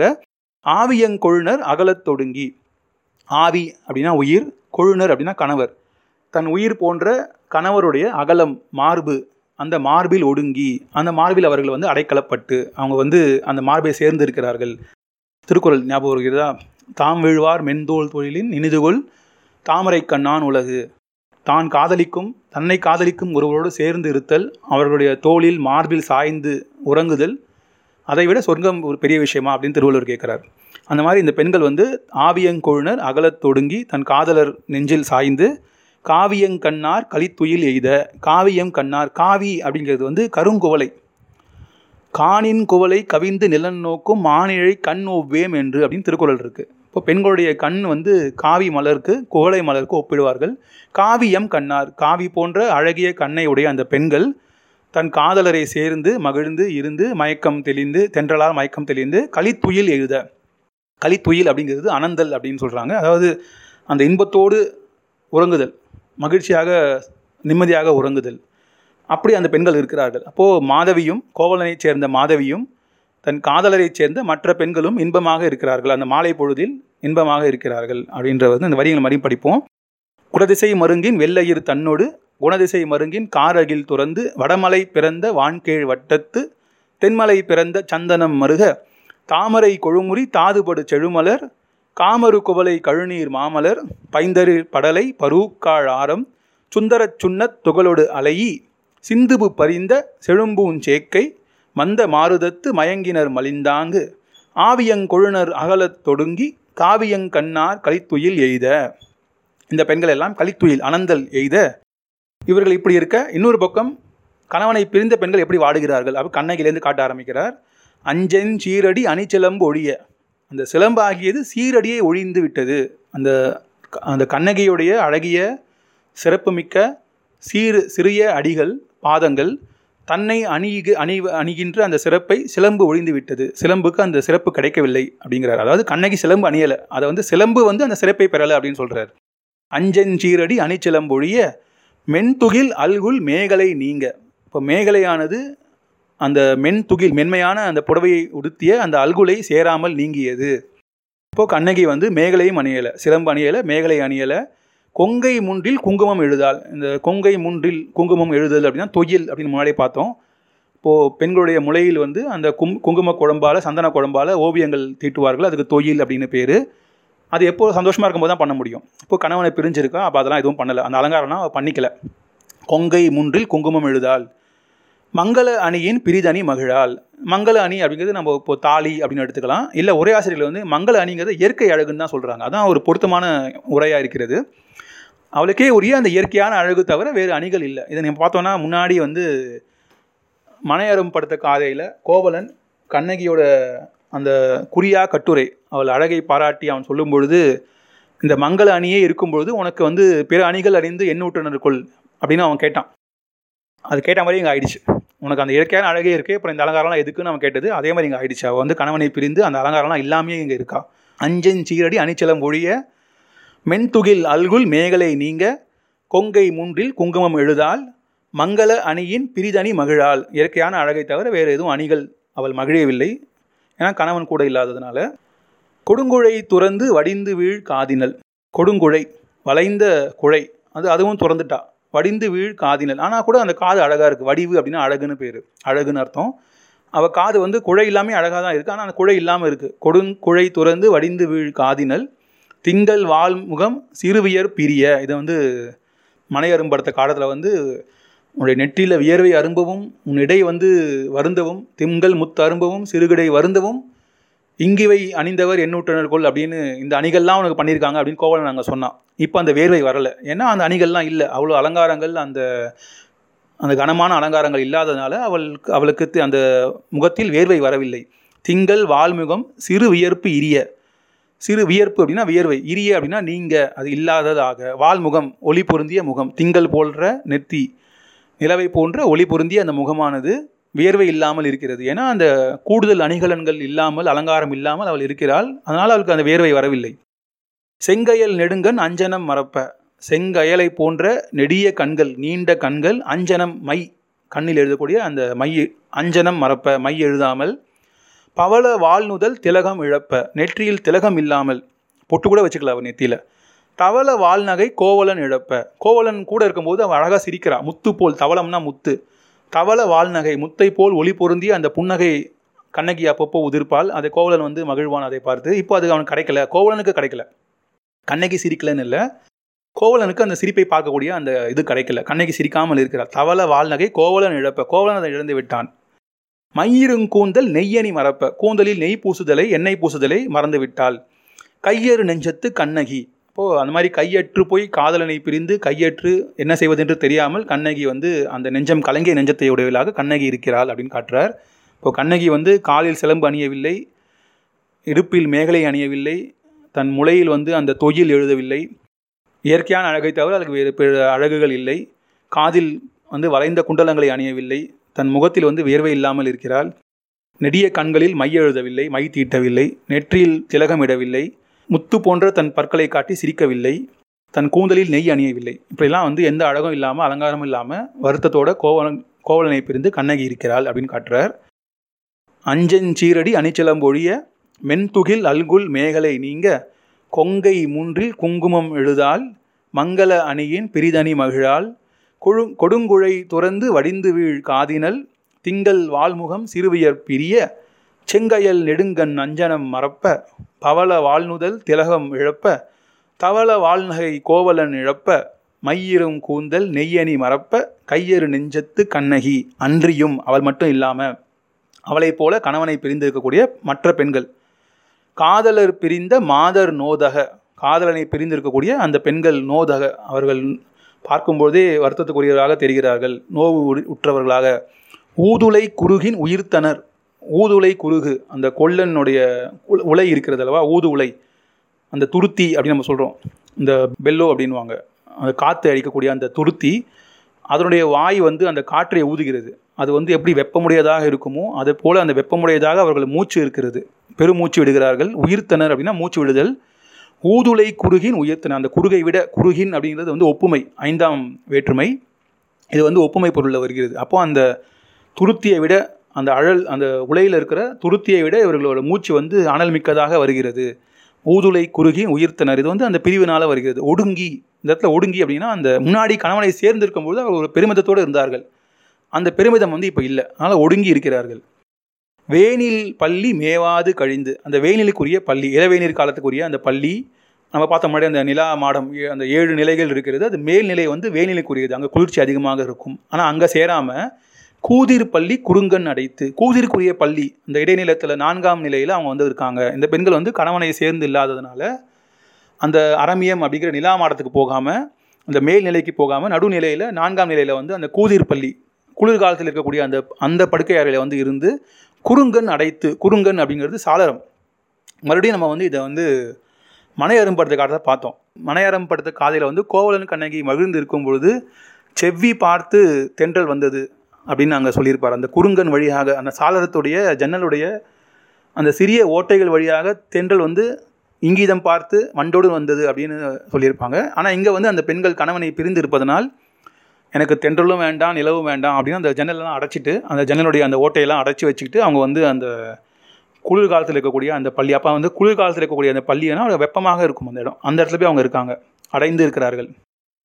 மலையத்து ஆரமும் மணிமுத்து ஆரமும் அலர்முலை ஆகத்து அடையாது வருந்த.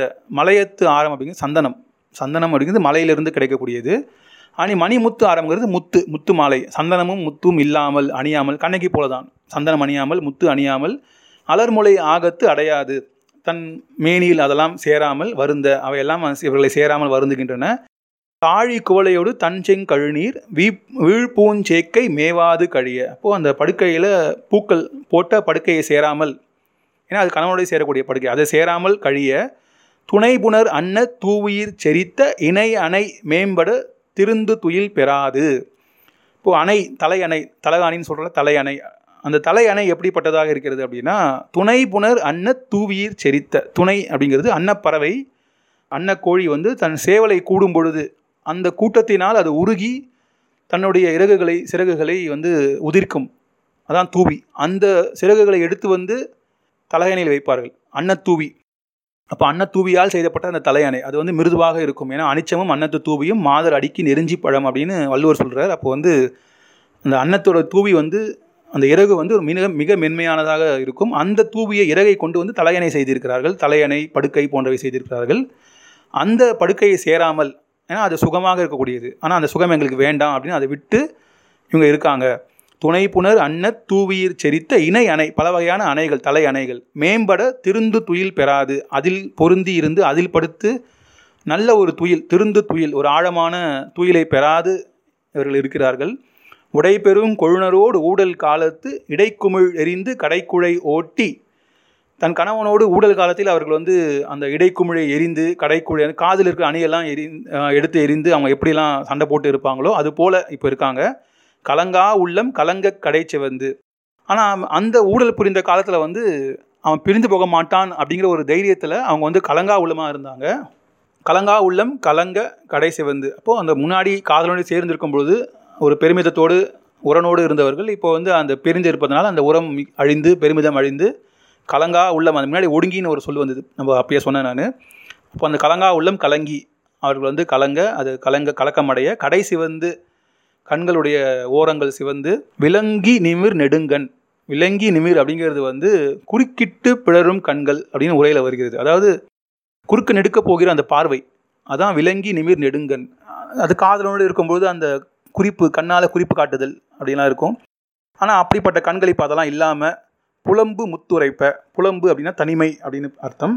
இந்த முத்து அப்படிங்கிறது கண்ணீர், கண்ணீரை குறிப்பது. புலம்பு முத்துரைப்ப தனிமையில் இருப்பதனால் அந்த கண்கள், அந்த அழகிய நெடிய கண்கள், விளங்கி நிமிர் அந்த குறுக்க நெடுக்க அந்த செல்லக்கூடிய அந்த பார்வையுடைய கண்கள் இப்பொழுது கண்ணீரை உகு உகுக்கின்றன உரைப்ப அப்படின்னா அந்த சொரிய முத்து நீரை சொரிய.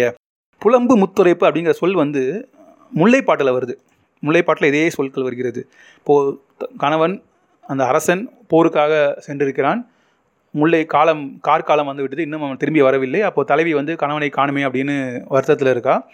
அப்போது அந்த முதிய பெண்கள்லாம் வந்து அவங்க விரிச்சி கேட்டு சகுனம் பார்த்து, இந்த மாதிரி நாங்கள் சகுனம் பார்த்தோம், நல்லா தான் அமைஞ்சிருக்கு, உங்கள் கணவன் சீக்கிரமாக விடை முடித்து வந்து விடுவான், நீ கவலைப்படாமல் இரு அப்படின்னு அவங்க எடுத்து சொல்கிறாங்க. ஆனால் அப்படி சொல்லியும் கேட்காம அவங்க வந்து அந்த தலைவி வந்து அந்த அரசி வந்து கண்களில் நீர் சொரிய இருந்தால் அப்படின்ற அந்த வரிகள் முல்லைப்பாட்டில் வருகிறது. வினை முடித்து வருதல் தலைவர் வாய்வது, தலைவர் வந்து விடுவார், வருதல் தலைவர் வாய்வது நீ நின் பருவரல் எவ்வம் துன்பம், பருவரல் எவ்வம் கலை மாயோயோ என, மாயோய் மாமை மிக்கவளே, அந்த அந்த மாமை நிறமுடையவளே, கலைக உன் துன்பத்தை கலைக, காட்டவும் காட்டவும் காணால். அந்த முதிய பெண்கள் வந்து அந்த எடுத்து சொல்லவும் சொல்ல சொல்ல கேட்காம கழுள் சிறந்து, கழுள் அப்படின்னு அழுதல், கண்கள் நீர் பொழியுதல், பூப்போல் உண்கண் புலம்பு முத்துரைப்ப, அந்த புலம்பு முத்துரைப்பு என்ற சொற்கள் அங்கே அப்படியே வருகிறது.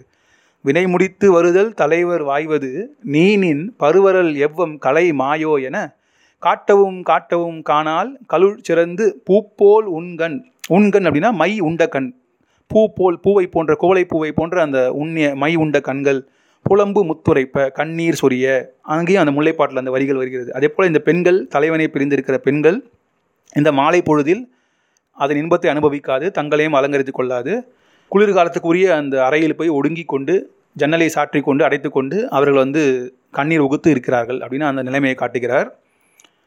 மலையத்தாரமும் மணிமுத்தாரமும் அலர்முளை ஆகத்து அடையாது வருந்த தாழி குவலையோடு தஞ்செழுங் கழுநீர் வீழ்பூஞ்சேக்கை மேவாது கழிய துணைபுணர் அன்ன தூவியிற் செரித்த இணையனர் இணையனை மேம்பட திருந்து துயில் பெறாது உடைப்பெரும் கொழுனரோடு ஊடல் காலத்து இடைக்குமிழ் எரிந்து கடைக்குழை ஓட்டி கலங்கா உள்ளம் கலங்க கடைச்சிவந்து விளங்கி நிமிர் நெடுங்கண் புலம்பு முத்துரைப்ப. இந்த பெண்கள், கணவனை பிரிந்த பெண்கள் துன்பத்தோடு இருக்கிறார்கள் அப்படின்னு இளங்கோவடிகள் காட்டுகிறார். அப்படிப்பட்ட அந்த மாலை காலத்தில் அந்த நகரில் மன்மதன் காமன் திரிந்து கொண்டிருக்கிறான். கணவனை சேர்ந்த பெண்களுக்கு இன்பத்தை கொடுத்தும் கணவனை பிரிந்த பெண்களுக்கு துன்பத்தை கொடுத்தும் இந்த மன்மதனாகவே அந்த நகரத்தில் திரி வலம் வருகிறான். அவனும் தூங்கலை, இவங்களையும் தூங்க விடலை. அடுத்தது அங்கே சொல்கிறார், இதை வந்து அதாவது அடுத்த நாள் காலை வரைக்கும் அந்த மன்மதன் அங்கே சுற்றினான் அப்படின்னு அவர் சொல்கிறார். அப்போ அந்த அடுத்த நாள் காலையை காட்டுகிறார். அடுத்த நாள் காலையில் வந்து அந்த பொழுது புலர்தல் அது எப்படி வருகிறதுனா இங்கே ஒரு பொய்கையை காட்டுகிறார். இப்போது முன்னாடி வந்து நில மடந்தையை வந்து பெண்ணாக காட்டினார், நிலத்தை பெண்ணாக இருநில மடந்தை அப்படின்னு காட்டினவர்.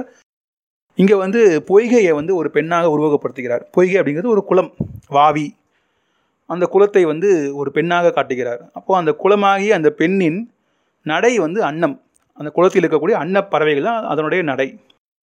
அந்த குளத்தில் இருக்கக்கூடிய ஆம்பல் அதனுடைய வாசனை சிறந்து அது மிக்கதாக இருக்கக்கூடிய தாமரை ஆகிய வாய், அந்த குளத்தினுடைய வாய் செவ்வாய் வந்து தாமரையாக இருக்கிறது. மணல் தன் அரல், அரல்னால் அந்த மெ நுண்ணிய மணல், அதான் அரல்னு பேர்.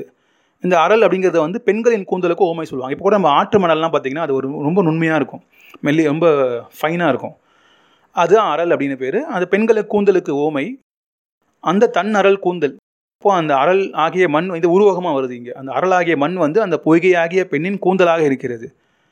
அப்படிப்பட்ட அந்த பொய்கையாகிய பெண் அவள் கண் விழிக்கிறாள். அவள் கண் வந்து கோலை மலர், அந்த கோலை மலர்கிறது, காலையில் மலர்கிறது, அதான் வந்து கண் விழித்தல். அந்த பொய்கையாகிய பெண் வந்து தூங்கி இருந்தாள் இரவில், அவள் காலையில் கண் விழிக்கிறாள் அப்படிங்கிறத காட்டுறாரு. அவள் கண் ஏன் விழித்தாள் அப்படின்னா அந்த காலை வந்து விட்டது அப்படிங்கிறத பண்டு வந்து அவளுக்கு வந்து துயில் எழுப்புகிறது. பள்ளி எழுச்சி பாடுதல் அப்படின்னு நம்ம வந்து ஒரு மரபு இருக்குது. மாணிக்கவாசகர் பள்ளி எழுச்சி பாடியிருக்கிறார், பாரதியார் வந்து பாரத மாதாவுக்கு பள்ளி எழுச்சி பாடியிருக்கிறார். அதுபோல் வந்து இங்கே பொய்கையாகிய அந்த மங்கைக்கு வண்டு வந்து பள்ளி எழுச்சி பாடுகிறது. இந்த பள்ளி எழுச்சி பாடுதல் வந்து புறநீர்மை அப்படிங்கிற பண்ணில் பாடுவாங்க. பூபாலம் அப்படிங்கிற ராகம், இதுதான் காலையில் பாடக்கூடிய ராகம். இப்போ மாலையில் முல்லை பாடுவாங்கன்னு பார்த்தோம், அது மாதிரி காலையில் வந்து இந்த பூபால ராகம் பாடுவாங்க. இந்த பூபால ராகம் தான் வந்து புறநீர்மை அப்படிங்கிற பண். இங்கே வந்து நோதிரம் அப்படின்னு சொல்கிறார். இந்த நோதிரம் அப்படிங்கிறது அந்த புறநீர்மைக்கான பண். அதை வந்து வண்டு வந்து பாடுகிறது. இப்போ வண்டு வந்து அந்த நோதிரம் பண் பாட காலையில் அந்த பொய்கையாகிய அந்த பெண் வந்து கோலையாகிய கண்ணை விரிக்கிறாள் அப்படிங்கிற இந்த வரிகள் இங்கே வருகின்றன. அன்னம் மெல்நடை நன்னீர் பொய்கை, நல்ல நீரை உடைய பொய்கையானது அன்னமாகி அந்த மெல்லை மெல்லிய நடையை உடையது, அன்னம் போன்ற நடை. ஆனால் இங்கே அன்னமே அது நடையாக இருக்கிறது. அன்னம் மெல்நடை நன்னீர் பொய்கை ஆம்பல் நாரும் தேம்பொதி நறுவிரை, ஆம்பல் தோன்றுகின்ற தேன் பொதிகின்ற நறுமை நறுமணம் மிக்க விரைனாலும் வாசனை தான் நறுவிரை, அந்த மலர்கள் சூழ்ந்திருப்பதனால் வரக்கூடிய அந்த வாசனை, நல்ல நாற்றம், அந்த வாசம் மிக்கதாக விளங்கக்கூடிய அந்த தாமரை செவ்வாய், அந்த பொய்கையாகிய பெண்ணின் செவ்வாயாக இந்த தாமரை இருக்கிறது. தன் அறல் கூந்தல், குளிர்ச்சி மிக்க அந்த மணல் கூந்தலாக இருக்கிறது. அன்னம் மெல்நடை நன்னீர் பொய்கை ஆம்பல் நாரும் தேம்பொதி நறுவிரை தாமரை செவ்வாய் தன் அறல் கூந்தல். இப்போ அந்த பொய்கையாகிய பெண், அவளுடைய நடை அன்னம், வாசனை வந்து ஆம்பல், வாய் வந்து தாமரை, கூந்தல் வந்து தன் அறல், அந்த மணல், அந்த நுண்ணிய மணல். பான்வாய் வண்டு நோதிரம் பாட, இந்த பான் பாணனை போல, பான் அப்படிங்கிறது பாணன், பாணனை போல பான்வாய் வண்டு நோதிரம் பாட, அந்த பள்ளி எழுச்சி பாடும் பாணனாக அந்த வண்டு வந்து நோதிரம், அந்த காலைக்குரிய அந்த புறநீர்மை பண்ணை பாட, காண்வரு குவளை கண்மலர் விழிப்ப, கண்ணாகிய மலர் விழிப்ப, விழிப்ப அப்படிங்கிறது அந்த மலர் வந்து மலர்கிறது, இந்த பொய்கையாகிய பெண் வந்து கண்ணை திறந்து பார்க்கிறாள் அப்படின்னு காட்டலாம். இப்போது காண்வரு குவளை கண்மலர் விழிப்ப, நான் சொன்ன மாதிரி இங்கே இளங்கோவடிகளுடைய அந்த கவி திறம், கவி கவிஞனுக்கான அந்த நுட்பம் வந்து இங்கே எல்லா வரையிலும் வெளிப்படுது பாருங்கள். இப்போ பொய்கை வந்து அவர் பெண்ணாக காமிச்சிருக்காரு, அங்கே இருக்கிற அன்னம், அதனுடைய நடை, அன்ன நடை, அந்த தாமரை செவ்வாய், குவளை ஆகிய கண் அப்படின்னு எவ்வளோ அழகாக அந்த உருவகம் படுத்திகிட்டே போகிறார்.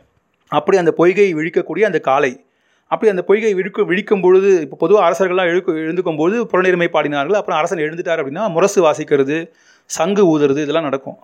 அதுபோல் அந்த அரசர்கள் எழுதும்போது அந்த முரசு ஆர்ப்ப, அந்த மாதிரி மங்கள ஒளி கூட, மங்கள வாத்தியங்கள் வாசிப்பதை போல் முரசு ஆர்ப்ப, சங்கம் முழங்க, இதெல்லாம் பண்ணணும். இப்போ இந்த பொய்கைக்கு அதெல்லாம் யார் பண்ணுறாங்க அப்படின்னா புல்வாய் முரசமோடு, புற்கள், புல் அப்படின்னா பறவைகள், அங்கே இருக்க அந்த பொய்கையை சார்ந்திருக்கக்கூடிய பறவைகள், அதனுடைய ஒளிகள் தான் வந்து, ஓசை தான் வந்து முரசமாக இருக்கிறது அந்த பொய்கை ஆகிய மகளுக்கு, பெண்ணுக்கு. பொறிமயிர் வாரணம், கோழி, வாரணம் அப்படிங்கிறது கோழி, பொறிமயிர் வாரணம், அதோட அந்த நுட்ப நுட்பமான மயிரை உடைய அந்த சிறகை உடைய அந்த கோழி, முள்வாய் சங்கம், அந்த கோழி கூவுவது வந்து முள்வாய், அதனுடைய கு அந்த குவிந்த வாய், அது சங்காக இருக்கிறது. அந்த பொய்கையாகிய பெண் எழுந்து திருப்பள்ளி எழுகிறாள், கண் விழிக்கிறாள், அப்போ வந்து முரசு அதிர்கிறது, அந்த முரசு வந்து பற பறவைகள் புல்கள், கோழியுடைய அந்த ஓசை வந்து சங்கம், சங்கு ஊதுவதை போல் அமைகிறது. முறை முறை ஆர்ப்ப, அவை அவை அவற்றுக்குரிய முறைகளில் அவை ஒளி எழுப்பின. அந்த அரசன் அப்படின்னு வரும்போது அந்த மங்களம் செய்யும்போது அதுக்கு ஒரு முறை இருக்கிறது. இந்த பொழுதில் இந்த பண்ணில் இந்த முரசு தான் வாசிக்கணும், இந்த சங்கு தான் ஊதணும், இப்படி தான் ஊதணும், அந்த முறைகள் அது போல் இங்கே வந்து நடக்கிறது அப்படின்னு சொல்கிறார். அப்போது அந்த பொய்கை கண் விழிக்கிறாள். அன்னம் மெல்நடை நன்னீர் பொய்கை ஆம்பல் நாரும் தேம்பொதி நறுவிரை தாமரை செவ்வாய் தன்னரல் கூந்தல் பான்வாய் வண்டு நோதிரம் பாட காண்வரு குவளை கண்மலர் விழிப்ப புல்வாய் முரசமோடு பொறிமயிர் வாரணத்து முல்வாய் சங்கம் முறைமுறை ஆர்ப்ப. இப்படி அந்த பொய்கை விழிக்கக்கூடிய அந்த காலை பொழுது, உறவு நீர் பரப்பின் ஊர்துயில் எடுப்பி இரவு தலைப்பெயரும் வைகரை காரும். வைகரை அப்படிங்கிறது அதிகாலை பொழுது. உறவு நீர் பரப்பின் ஊர், உறவு நீர் அப்படிங்கிறது கடல், கடல் போன்ற பரப்பை உடைய ஊர், பெரிய நகராகிய அந்த புகார் நகரத்தில் துயில் எடுப்பி, அந்த ஊரை துயில் எடுப்பினா துயிலை நீக்கி, இப்போ ஊர் மக்களை எழுப்பி, இந்த அதிகாலை வைகை வந்து வைகரை பொழுது வந்து அந்த ஊர் மக்களை எழுப்புகிறது, துயில் எழுப்புகிறது. உறவு நீர் பரப்பின் ஊர் துயில் எடுப்பி இரவு தலை பெயரும் வைகரை. இப்போ வைகரை வந்தால் இரவு தலை பெயர்கிறது, இரவு வந்து இடம் மாறி சென்று விடுகிறது. இப்போ இரவு பொழுது சென்று வைகரையாகி அதிகாலை பொழுது வரும் காரும், அது வரைக்கும் அது காரும் அப்படின்னு சொல்கிறோம், அது வரைக்கும். இப்போ இரவு சென்று வைகரை வரும் வரைக்கும், அந்த பொழுது வரைக்கும் அரையுருள் யாமத்தும் பகலும் துஞ்சான். அரையுருள் யாம் நடு நடு இரவு, பகல் அப்படிங்கிறது பகல் பொழுது, அதாவது பகுக்கப்படுதலின் பகல் அப்படின்னு சொல்கிறாரு ஒன்பதை ஊராசிரியர் வந்து. பகல் அப்படிங்கிற சொல்லுக்கு விளக்கம் கொடுக்குறார். பகுக்கப்படுதலின் பகல், அதாவது ஒரு நாள் அப்படிங்கிறத பகுக்கிறோம். எதை வச்சு பகுக்கிறோம்? பகலை வச்சு தான் பகுக்கிறோம். இன்றைக்கும் பார்த்திங்கன்னா திங்கக்கிழமை அப்படின்னா காலையில் தான் திங்கக்கிழமை, இரவு பன்னெண்டு மணிக்கு நம்ம அதை திங்கக்கிழமை உணர மாட்டோம். அந்த நாள் பிரிகிறது, அந்த பகு பாகுபாடு வந்து நமக்கு அந்த பகலை வைத்து தான் வருகிறது. அதனால் பகுக்கப்படுதலின் பகல் அப்படிங்கிறார். இப்போது அரையிருள் யாமத்தும், இப்போது நள்ளிரவுலையும் பகலும் பகல் பொழுதுலையும் துஞ்சான் யாருன்னா அந்த மன்மதன், அவன் தூங்காமல் இருக்கிறான். உறவு நீர் பரப்பின் ஊர்துயில் எடுப்பி இரவு தலைப்பெயரும் வழிகரை காரும். அப்போது இரவிலிருந்து அந்த காலை விடிகாலை பொழுது வரைக்கும் அரையிருள் யாமத்தும் பகலும் துஞ்சான். நள்ளிரவாக இருக்கட்டும் இல்லை பகலாக இருக்கட்டும் எப்பவுமே அவன் தூங்க மாட்டான், மன்மதன் தூங்குவதில்லை. விரை மலர் வாலியோடு கருப்புவில் ஏந்தி மகர வெல்கொடி மைந்தன், அந்த மைந்தன்கிறது தான் மன்மதன். திரிதர அவன் சுற்றி வர நகரம் காவல் நனி சிறந்தது என், அந்த நகர் வந்து காவலில் சிறந்து விளங்கியது. ஏன்னா அந்த மன்மதன் தூங்காமல் சுற்றிகிட்டே இருக்கான், அவன் கையில் வந்து வில்லும் அம்பும் இருக்குது. ஆனால் எப்படிப்பட்ட வில் அப்படின்னா கருப்பு வில், கரும்பால் செய்யப்பட்ட வில், அம்பு வந்து மலரால் செய்யப்பட்ட அம்பு. விரை மலர் வாலி, விரைனா வாசனை, விரை மலர் வாலி, வாலிங்கிறது அம்பு. விரை மலர் வாலியோடு கருப்பு வில் ஏந்தி மகர வெல்கொடி, மகரம் அப்படிங்கிறது மீன், மகர மீன் அப்படின்னா சுறா மீன் அப்படின்னு சொல்லலாம். இப்போ மகர வெல்கொடி, அந்த மன்மதனுடைய கொடியில் இருக்கும் சின்னம் வந்து மீன் சின்னம், மகர மீன் சின்னம். அந்த மகர மீனை உடைய வெல் கொடியை உடைய அந்த மைந்தன், மைந்து அப்படின்னா வலிமை, அந்த மைந்துடையவன் மைந்தன், அவன் வந்து மன்மதன். காமன் வேல், வேனில் வேல் அப்படின்னு நம்ம ப பல பெயர்களை நம்ம சொல்லலாம். அனங்கன், உருவிலாளன் அப்படின்னு பல பெயர்கள் மன்மதனுக்கு இருக்குது. அப்படிப்பட்ட அந்த மன்மதன் திரிதர அவன் சுற்றி வர நகரக்காவல் நனி சிறந்தது. இப்போ இரவு வந்து நன்றாக கழிந்தது. அந்த இரவு வந்து அவன் காவல் காத்தான், மன்மதன் காவல் காத்தான். ஆனால் யாரையும் தூங்க விடலை, கணவனை சேர்ந்திருக்கும் பெண்களையும் தூங்க விடலை, கணவனை பிரிந்திருக்கும் பெண்களையும் அவன் தூங்க விடலை. அன்னம் மெல்நடை நன்னீர் பொய்கை ஆம்பல் நாரும் தேம்பொதி நறுவிரை தாமரை செவ்வாய் தன்னரல் கூந்தல் பான்வாய் வண்டு நோதிரம் பாட கான்வரு குவளை கண்மலர் விழிப்ப புல்வாய் முரசமோடு பொயிர் பொறிமயிர் வாரணத்து முல்வாய் சங்கம் முறை முறை ஆர்ப்ப உறவு நீர் படு பரப்பின் ஊர்துயில் எடுப்பி இரவு தலை பெயரும் வைகரை காரும். அப்போ அந்த பொய்கை வீழ்த்து கொள்ளக்கூடிய அந்த வைகரை பொழுது வரைக்கும் இரவிலிருந்து அரையிருள் யாமத்தும் பகலும் துஞ்சான், நடு இரவிலும் பட்ட பகலிலும் உறங்காமல் விரைமலர் வாலியோடு கருப்பு வில் ஏந்தி மகர வெல்கொடி மைந்தன், மலர்களை மலர் கணையோடு, அந்த மன்மதனுடைய மலர் கணை வந்து ஐந்து மலர்கள், தாமரை மா அசோகம் முல்லை குவளை, இந்த ஐந்து மலர்கள் சேர்ந்துதாங்க அந்த மன்மதனுடைய கணைகள் அம்புகள் இருக்கின்றன. கரும்பு வில்லாக இருக்கிறது, மீன் கொடியாக இருக்கிற அந்த மைந்தன் மன்மதன் திரிதர அவன் சுற்றி வர நகரம் காவல் நனி சிறந்தது. நகரத்துடைய அந்த புகார் நகரத்தினுடைய காவல் வந்து நனி சிறந்தது அப்படின்னு இங்கே முடிக்கிறார் இந்த காதையை. அதாவது மாலை பொழுது வருகிறது, கணவனை சேர்ந்திருக்கும் பெண்கள் மகிழ்ச்சி அடைகிறார்கள், எல்லா இன்பமும் தூய்க்கிறார்கள், ஆடை அலங்காரங்கள் செய்து கொள்கிறார்கள். கணவனை பிரிந்திருக்கும் பெண்கள் வாட்டம் அடைகிறார்கள், ஆடை அலங்காரம் இல்லாமல் இருக்கிறார்கள், துன்பம் உறுகிறார்கள். அவர்களை இந்த அனைத்து இந்த இரு சாரரையும் பார்த்து திரிவனாக மன்மதன் அந்த நகரில் இருக்கிறான் அப்படின்னு இங்கே காட்டுகிறார். அது ஒரு கான்ட்ராஸ்ட், வேறுபடுத்தி காட்டுகிறார். கோவலனை சேர்ந்திருக்கும் மாதவி இன்பம் அடைகிறாள், பிரிந்திருக்கும் கண்ணகி துன்பம் அடைகிறாள். இதுதான் கருத்து. அடுத்ததாக ஒரு வெண்பா, இந்த அப்படியே இந்த பாட்டோட மொத்த கருத்தையும் ஒரு வெண்பாவில் நாலு அடியில் எண்பது அடியில் சொன்னதை வந்து நாலு அடியில் சொல்லிடுறார்.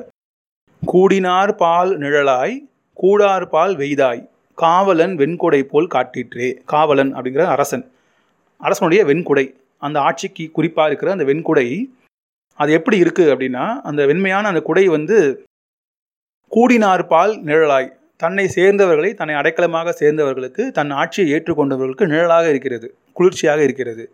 கூடார்பால் வெய்தாய், தன்னை கூடாதவர்கள், தன்னை எதிர்ப்பவர்களுக்கு அது வெய்தாக வெப்பமாக இருக்கிறது.